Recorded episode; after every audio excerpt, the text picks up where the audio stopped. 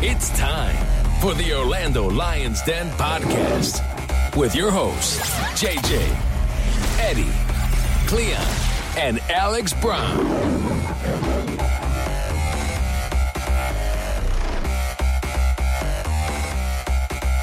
And we got Matt Doyle from MLSsoccer.com here. Uh, Matt, welcome to Orlando Lions Den podcast.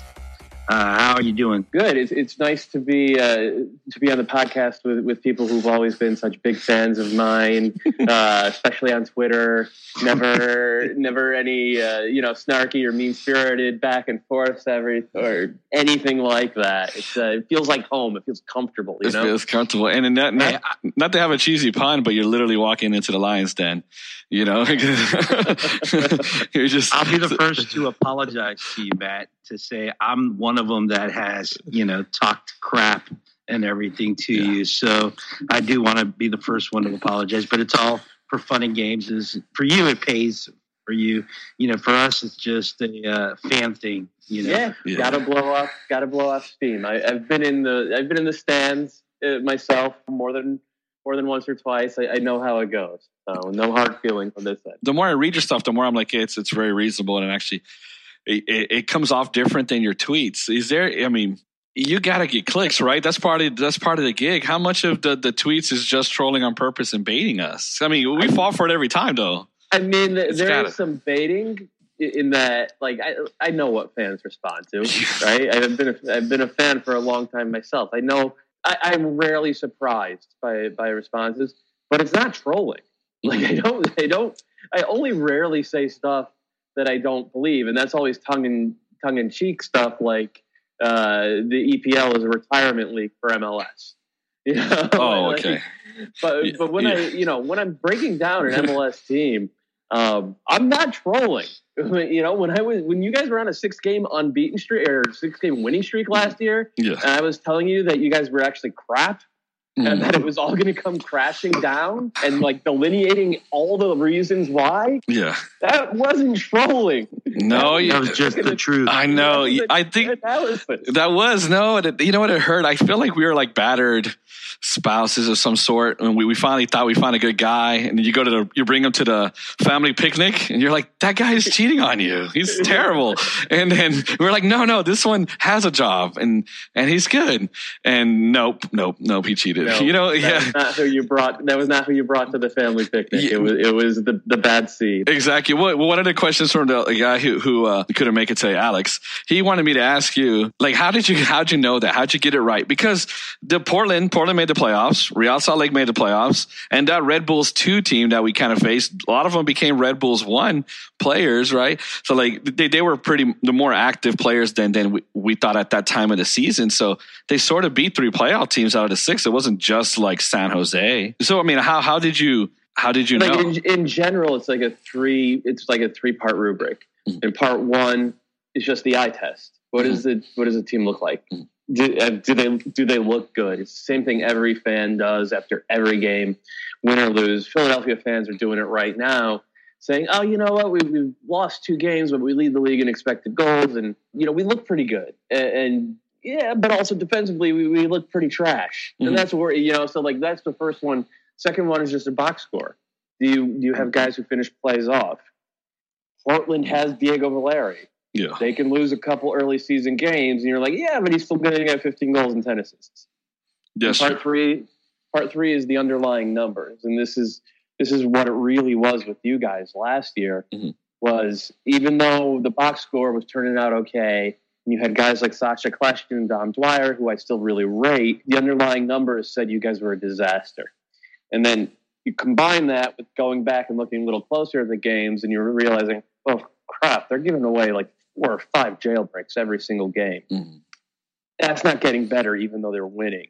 And in fact, when that happens, you kind of know what's going to get. And then the final piece for Orlando City last year was the whispers start coming in, in April, May that the locker room was a disaster. That guys were fighting each other. That some of the guys, the new guys who came in, didn't give a shit uh, and weren't playing for their paycheck. And like when all you know, when you have that on top of the underlying numbers and the eye test, you realize, oh, this team's going to go in the wrong direction. That's what happened. Uh, I, and so you're saying that when uh, Mohamed El Munir just happened to stick his leg out and block a open goal, that that wasn't sustainable. That's what he did Yeah. against Portland. I think on Blanco, Exactly. right? Or Valeri, he just like stuck a hoof out and just blocked it. And then a couple post shots and a couple empty nets missed.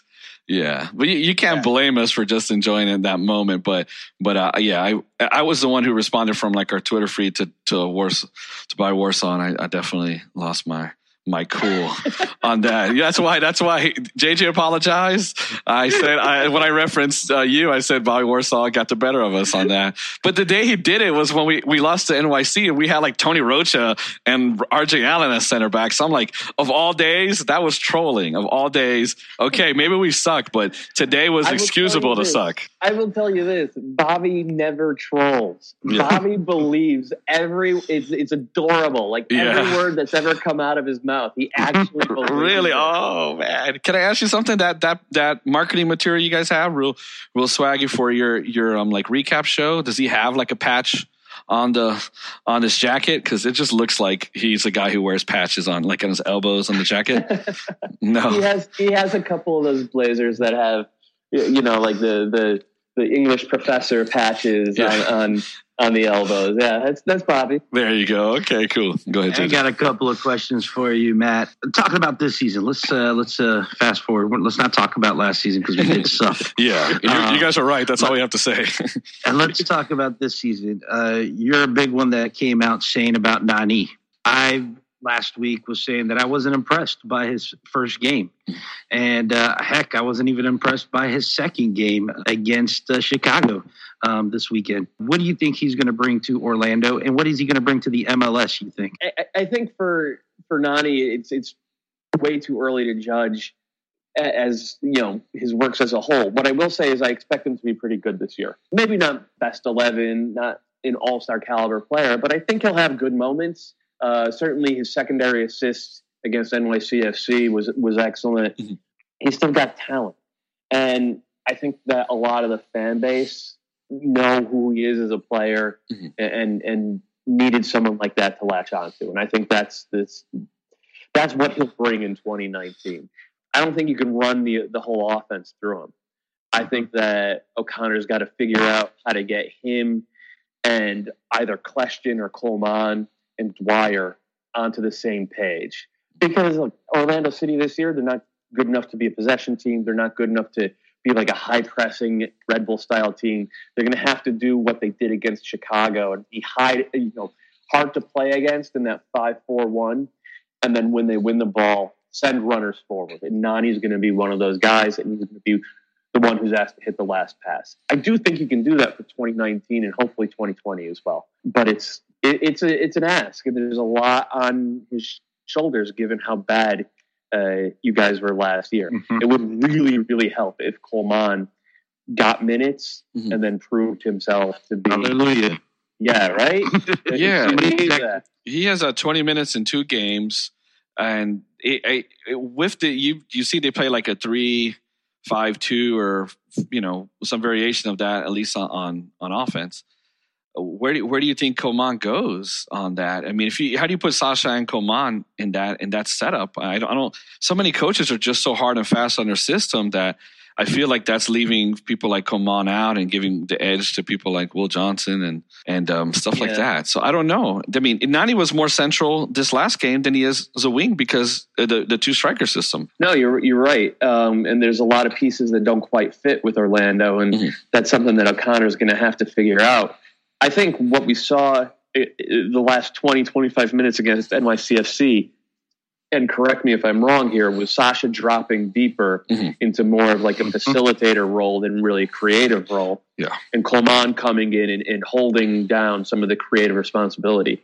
If that's his role for 25 minutes a game, you know, if he gets if he gets those types of looks, I, I think that's pretty good. Mm. But you also have to say Sacha probably needs protection defensively because he can't cover the ground he used to. Mm.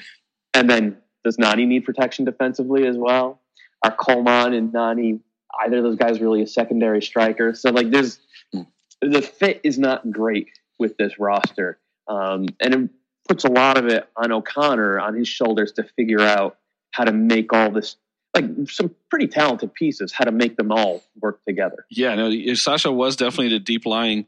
Well, was definitely deep. It was him and Will Johnson. They took out uh, Sebas Méndez and uh, the right back Kyle Smith for mm-hmm. for Dwyer and Nani and, and and Colmán in that game. So so that that was that was peculiar. And then Chris Mueller went to right wing back, and it was like a four two four kind of thing. Yeah, it was and weird. and Colmán was central next to Dwyer more than out wide on that. So that was just like a lot of offense at that time. I, I thought it was great. It was fun. It, he really went for the game. But it, it, seems like you're saying you don't have like the pieces to play that press, but that's what they keep talking about. And that's what he wants to do. And that's what he did at Louisville. So is this a coach fit, doing a system that doesn't fit the pieces? Or, and then when it doesn't work, they say, I just need more of my people. And then it's a two year project. And then we, we can them before the two years like Orlando normally does. I mean, I, I don't know. Like, I don't want to project that far out. Yeah. I, I, I will say I'm I will be surprised if this team can be a legit pressing team in mm. in in 2019. Mm. But you know, O'Connor did show some flexibility against Chicago. Yeah. Like they weren't they weren't pressing Chicago, but they played pretty well and they were pretty solid defensively for the majority of that game. Once they got past the first twenty minutes, that's a good building block. Not losing these first two games, yeah. that's a good building block. Getting two points from that, and hopefully can build towards it. And hopefully, again, the young guys like Colmán and Mueller, um, you know, maybe Cam Lindley even mm-hmm. can get some minutes and work into the rotation and give you that core so you can think about more than just the next 12 months. You can start thinking two, three years down the road and building a team that is honestly like the Red Bulls or, or Seattle that stays together and just builds strength to strength year over year. Yeah, that would that would be ideal, and uh, I think now we're finally seeing some of his imprints on on the system. But um, you know, just he has to work with what's there already, and Nani sure. doesn't seem like it's that was to try to get a name and talent. And I don't know how much like if he had full control, would he have gotten a Nani? Right. Yeah.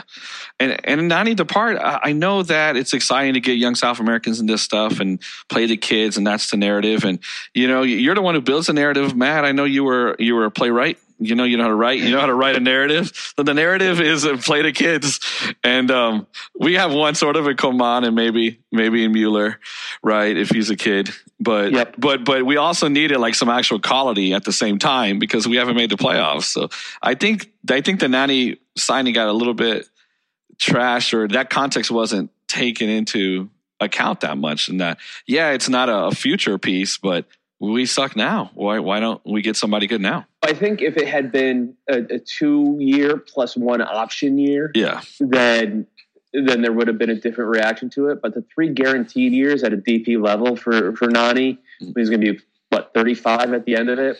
Mm-hmm. That third year looks like an, from here it looks like an albatross. Mm. But I I get why they felt they had to do that, and you can't argue with the result. He's got what two assists in two games, so you can't really argue with the the early results and hopefully for you guys, the, the early payoff will be so great and the Muellers and, and Colmáns of the world will develop so much that you're not worried about Nani having to play 2,500 minutes uh, in the 2021 season. Let me ask you this, uh, Matt. I'm always the negative one on this uh, podcast. He's the Portuguese guy. He's the one dumping I'm on Nani. Portuguese guy, of course. Yeah. To me, I feel like this was more of a uh, marketing tactic by Orlando City of getting Nani. Let's fill up the the seats. We're getting a name because we have so much young talent. Mueller, you know, going on his second year here with Orlando City. Kamal Miller, it looks so far so good. Do you think this was more of a marketing? Hey, we lost Kaká and our seats, our sales went down and ticket sales. We got to bring somebody at least with a name, and they brought Nani. You think that was something marketing wise by Orlando City and the uh, thoughts of Alex Leitão and Flavio? I'm sure that played a role in it. But the, the best marketing is winning, and mm-hmm. and you know, or or well, so far not losing.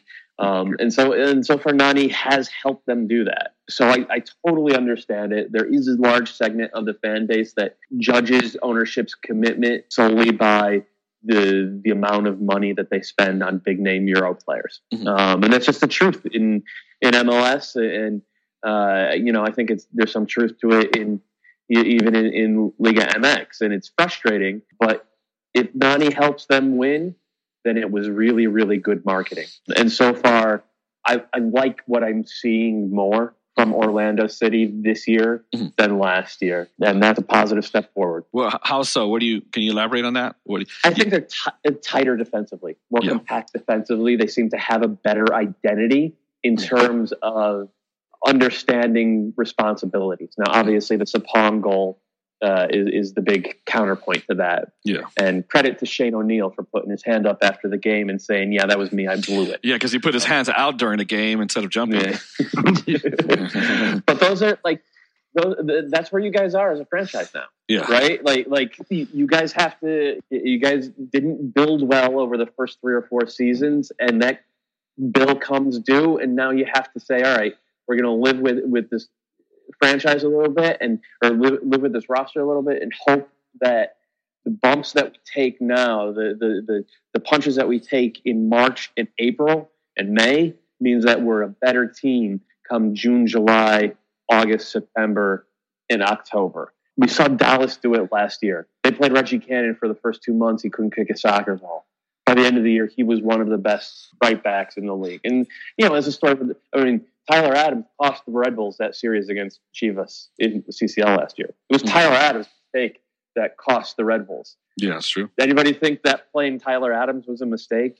So this is, you know, this is the type of stuff that that you have to you have to do and hope that at the end of the season the the the whole is greater than the sum of the parts. I, I think um, we're you know when people ask what is a Orlando style or what's their system, there wasn't a really good answer. Like you're referencing the Red Bulls, everyone knows what they do, or even you pointed out how Columbus is even how um, Caleb Porter is is similar to Berhalter in the way the way they play, right? So even even through a coach transition, there's still some identity. So I feel like now we're finally getting to that point, but we kind of have to reset and start all over. So my expectations have changed.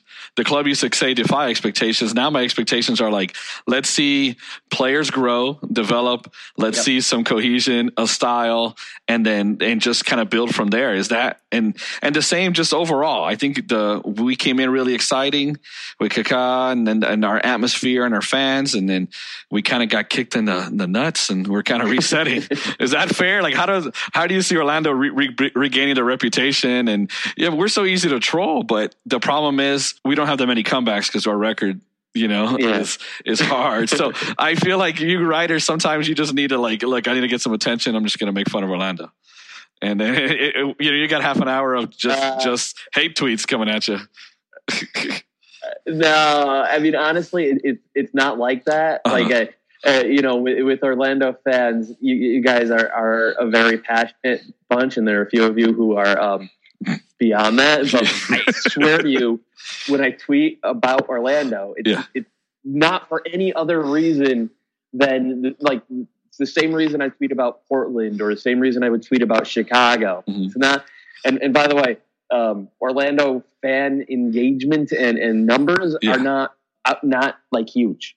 They're, you guys are pretty middle of the road, so we're, Yeah. we're not doing it Oh, for okay. these insidious reasons. We're engaging with the fans because honestly, it's what we love to do. Yeah. As for the identity, Uh huh. I think it, I think it starts with what O'Connor has to do in terms of getting these guys into position and then getting them to work for each other. Like you guys aren't stupid. You saw the team last year. There Yeah. were yep, especially defensively. Oh There yeah. wasn't there wasn't a lot of working for each other. Mm. And for you know, you guys could have laid down and died in that game against NYCFC, and you didn't. Yeah. That's like that's something. That is, yeah. That's mentality, mentality and stuff he's been he's been preaching. And I don't think you guys do it insidiously. I just think it's just a good strategy. You know, just like how do I how do I how do I get like you know, like Floyd Mayweather, people pay to see him lose. And like, you know, hey, like it's hate clicks. It's smart. That's all. I'm just saying it works. I'm going to ask you, uh, Matt, uh, uh, off of Orlando, I'm going to our rivals up north, the uh, the Oh, no. champions, Atlanta. Frank DeBoer, is he going to last in Atlanta? You think? I mean, he's going to get the season. Uh, and I I think that he'll probably end up getting more than that because they made a big investment in him, and it's egg on everybody's face if uh, if he completely fails. And I honestly still think that they have too much talent to to fail in MLS in 2019. Um, we know what Josef is. Pity's looked trash so far, but Mhm. we know what Pity is as a player. Mhm. Uh, I would sell on Barco. Um, I don't think he's ever going to be super effective player, but like Eric Remedi's a really good soccer player. Charlie Nagy's a really good soccer. Like LGP, Miles, like Gressel. it's going to last. But DeBoer was right. The fans were a little bit spoiled by their early success and by having one of the most exciting teams in MLS history. And it's not going to be like that anymore. It's going to be a much different style. And I think that uh, it's going to be a test for a fan base that uh, hasn't had to endure too many tests Exactly. early on. Indeed. Um, and I assume you guys will enjoy every every single. I second will of it. enjoy it all. Believe Yeah. me, we're Yeah. going to enjoy it as much as we can. We all went see as- failure up north. Yeah, look, we we have to take what what we you know what we can, and we we all went to the the match in Atlanta last year. Where uh, my friend uh, works for Field Turf. They do the field there, and then we, we got to to stay. And I don't think we're getting invited back because I made fun. Uh, the, the the boss was there. I made fun of Josef Martínez, and then we started off, you know, just poor, just from the beginning, and then we just got trolled the whole way there. But we, we you know, we showed up, but it, it did some. It, it sucks, you know, because we we showed up first and to be here. But I feel like we're, we're building on something in the long term. So, what do you, in regards to, to fan engagement, uh, to kind of get back to that, Mhm. how, how do you, you guys, when it comes to just like coverage and content and all that, how much does that weigh into what you guys actually say? So you said you're not, you're, you're it's just pure analysis. It's not, you're not trying to, to provoke because, especially since we're middle of the road, which I think it'll be a surprise to a lot of us. But what do you guys, are you guys just free to just talk about whatever you want as analysts? Like how to, Yeah. yeah. Okay. like we, we can't i mean look I, I work for the league everybody knows where my paycheck comes from so i'm not going to go two-footed owner Yeah. you know like, like, i'm not going to i'm not going to call a, a player absolute trash Yeah. So, like you, you have to you have to learn how to criticize without being um offensive or like Mhm. like personally attacking someone Yeah. but i'm i'm free to cover the the teams that i want to cover i'm free to, to do so in ways that i think are are accurate i'm encouraged to to highlight the positive before i i really go into the negative which for for some teams is is harder than than others. Um but i like i like the job. The job is is good um and i don't feel even though like let's face it it's it's pr i, I don't feel like i'm doing um, pure pr I, I do feel like i'm giving the fans a pretty accurate assessment uh, of the strengths and weaknesses of, of their teams and individual players and, and coaching staffs Cool, awesome. Hey, so Matt, I got to ask you this question: What is your favorite? Is there a favorite person on Twitter that you interact with for Orlando City? I have a guess who I think it will be because I see you interact with them a lot. Oh Like, absolutely derek yeah, I was gonna say it has to be Derek. It has to be Kermit. It has to be Derek. Yeah, I think I think you guys have a mutual respect deep down. It seems like. Yeah, I, I'm not willing to call it. I'm not willing to call it respect. Okay, but it's a mutual something. it's a mutual You know? something. I think. I mean, like He's good at trolling. He's he's good at it. I mean, let's be honest. Derek's a, is very good at what he does. Well, what is your that that um? What is your favorite tweet? My favorite from you because it hurt was the whole with the two um, Bobcats. Atlanta and Orlando, you have it pinned on your profile. That is Yeah, so true. Especially I when we, it- when we went there, it was like, yeah, that's pretty much how it is. Yeah, I had it pinned for a while. Yeah, I mean, look, and, and it's it's good. It's better for the fan bases, I think, and it's better for for me. It is better for the league if the fan bases are are super engaged and super active, not just with each other, but w- with me and with other journalists. Mhm. Um, and like, I think the vast, vast, vast majority of it is fun. There are some people who, who push it too far and get personal and wish death upon me and my family and my cats and I don't I don't particularly enjoy that part of it Yeah. but for the most part like this is what we want I, you know I grew up I grew up in a world like there was no major league soccer until I was an adult there was, Yeah. it didn't exist until I was 19 years old and it sucked not to have our own first division soccer league and now we have it and you know there are fan bases that are huge and passionate and engaged and it like the reason why I the reason why I'm there on Twitter every day Mhm. talking to these people is because I remember what it was like when there was nobody to talk to Mhm. about soccer. Oh, I got I remember what it was like when the league was on the verge of folding in 2001 and it sucked. It sucked. It was it was miserable. Uh, and now that we have this, me on Twitter is me appreciating that every single day because, again, I remember when we didn't have it. Let me ask you a question, Matt. Where do you see soccer MLS here in about 10, 15 years? Do you still see it growing to something humongous? Maybe, you know, passing, if we haven't passed already, Liga MX. Do you, where do you see us in about 10, 15 years with MLS? I, I hope it'll pass Liga MX by then. You know, the, the media rights deal, which is coming up in a couple years, is huge. Obviously, the CBA is going to be huge. What we need to recognize, though, is that we only have two avenues to get world class players right now. Mm-hmm. And it's either the end of career David Villa, Kaká, Zlatan type, or we have to build them ourselves. Because, you know, if we go to if we go to South America to look for world class teenagers, we don't get Vinicius. We get mm-hmm. Marco. You know, like and it's not world class. Mm-hmm. So like we we have to have the commitment mm. and the know-how and the culture and the infrastructure to build those players within and to get them on the field and to turn that into opportunities for those players to go to the biggest clubs in the world and to turn it into profit so that everybody who's involved in MLS sees that there is money to be made here.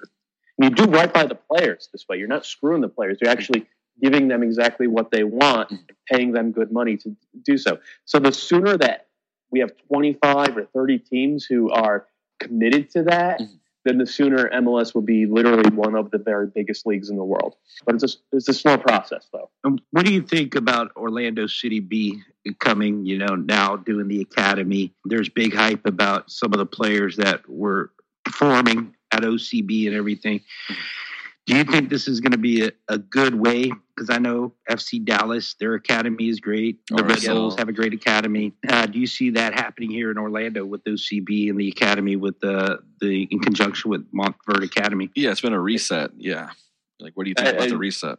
I, I think it's it's huge but there has to be the cultural commitment to take those kids and play them mm-hmm. to to suffer through the mistakes like Reggie Cannon had last year or Tyler Adams had last year and to get him on the field. Mm-hmm. If there's not that commitment from ownership on down, mm-hmm.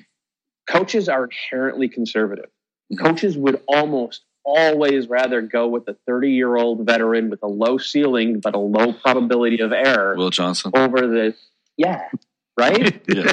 Well, almost always rather go for that yeah. rather than the talented 18 year old kid who might cost you a game or two at the start of the season. Yeah.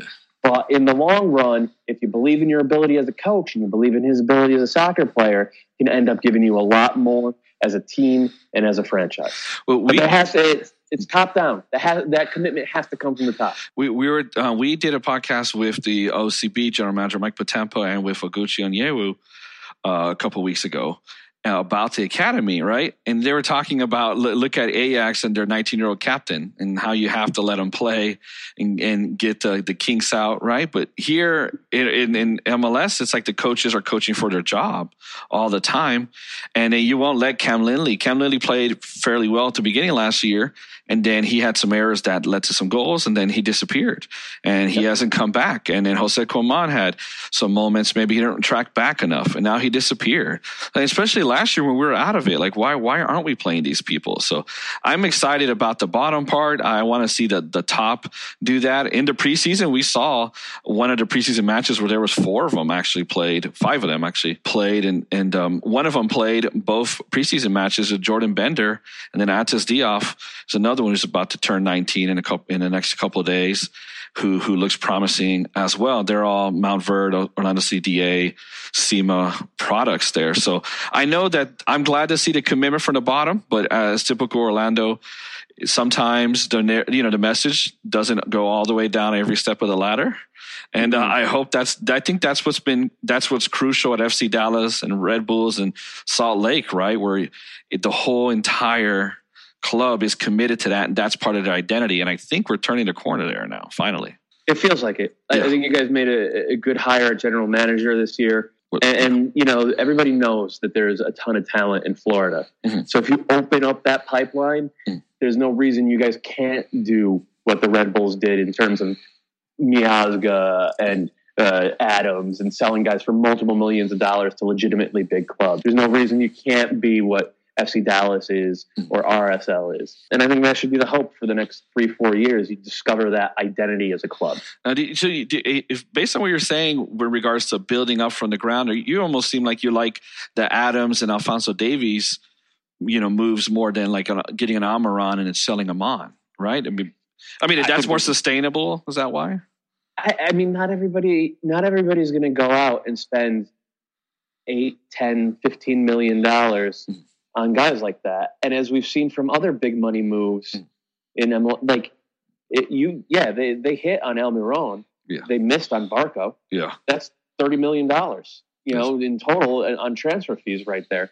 Uh, Andre Horta, Mhm. uh, supposedly one of the best young players in, in Portugal, can't get on the field for LAFC. That's, That's ten not true. dollars. That's not true. That's not true. Oh well, well, why not? Which just, part is not true? Well, He's the uh, best players uh, in- yeah, yeah. Oh no, no, no. But he he- he was yeah. No, this is what the context, uh, Doyle. Um, is JJ was saying that he was overrated at the time. right. Yeah, JJ was right. He, he's not wrong that that he's not getting playing time. He's saying that he thought he was overrated when he came over Yeah. here. I just think he was the first- overrated. I mean, the money that he got, I just think to me, it was ridiculous. Uh, he was playing at Braga, and I don't think you know if he was that good, he would have stayed at Benfica, where he, his uh, his club was. They had loaned him out to Braga, and that's And it. that's, and that's what I mean. Like the, some of these guys are going to be Almiróns, and Almirón's great, Mhm. but it's not a guarantee. Spending a lot of money is not a guarantee you're going to get a good player. That's true. Um, there, there are no guarantees that you're going to get a good player. The smartest way to do it is to to do it from within. It's to trust your system and to hire good people and have that good culture. And then as you go around and go through, maybe you add a David Villa type. Maybe Mhm. you add a Kaká type. Mhm. You know those guys are going to be good. And like if you have a team of guys who are 20 to 26 years old, and then you add a 33 year old superstar, that seems like a really good way to build Mhm. a winning club in MLS. Yeah, I think Orlando did that about seventy five percent away, but we still have Sacha and we still have Will Johnson, or, or you know, who are commanding a ton of minutes. But the rest of the squad is pretty young, and then the thirty three year old is Nani, right? So they sort of. I mean, we're, we're there was a lot to there was a lot to undo before you could completely go that. Yeah. But it felt like it was a step in the right direction. And the OCB team, they they start at the end of the month. Their opener, they have their average age is 19 years old. They have tons Yeah. of 16 year olds. The oldest is 23, which is like center backs or like guys like like that, like Mateo Silva, who used to be with San Jose Earthquakes, is on OCB. So so I, I think that's that's a good commitment. So th- my question here, how like what's your three year plan for Orlando? What do you think they can do to to kind of turn it around and re-identify as a club, maybe as as a club that builds from within instead of this, you know, we're going to win Yeah. now stuff. I mean, that's a that's a really good question. Um, It's going to have to be the last one. I'm up Sure. against Yeah. the clock No here. problem. I think it starts with Méndez, who, who's looked good to me Mhm. the, the the first couple of games, Mhm. and then O'Neill and Dion uh, on the back line, and um, whatever other pieces they, they decide that they want to add there, or, or maybe even keep there. Mhm. I think Kamal Miller's got some stuff about him as well. Keep Acosta, and like that's your defensive core. Let them have some bad games. Mhm. Let them have some bad moments. It's it's gonna stink at times. You, you can like you're gonna lose four one to Mhm. somebody this year. Mhm. Don't panic. Get them into a position where they can be better game over game over game. And if you have that type of solidity, you can add better pieces elsewhere. You can ride out, you know, scoring slumps in front of net, and you can become a team that's sort of identified as a team that's hard to break down. That's 2019 going into 2020. And if you're hard to break down defensively, then you can start trying more stuff with the ball in possession, trying more stuff in attack. And then that gives you the chance to say, oh man, this 17 year old kid is ripping shit up with Orlando City B. Mm. Let's get him on the field in MLS. Let's put him in a position where if he fails, it might cost us a goal, but it's not going to cost us a game. And if it does cost us a, a game, it's not going to cost us the season. It allows you to take chances to be that kind of club. And, and give it again, you hired a guy from FC Dallas. I don't think anybody in the league understands that type of culture better. Um, and that's actually what I expect to see over the next couple of years from Orlando City. All right. Great Well, Matt, we appreciate you uh, stopping by and giving uh, your thoughts and Sorry about all the trolls of Orlando and everything, man. But uh, we appreciate it. Just uh, real quick, you think Orlando's signing someone else? Probably not this window, Mhm. but I, I assume in the summer. The summer. Summer. And Very good. And the one last thing I want to say, well, I thanks for apologizing, JJ. I I haven't, I don't think I've any I've had any like troll moments for a while, except to Barbie, which I already apologized to.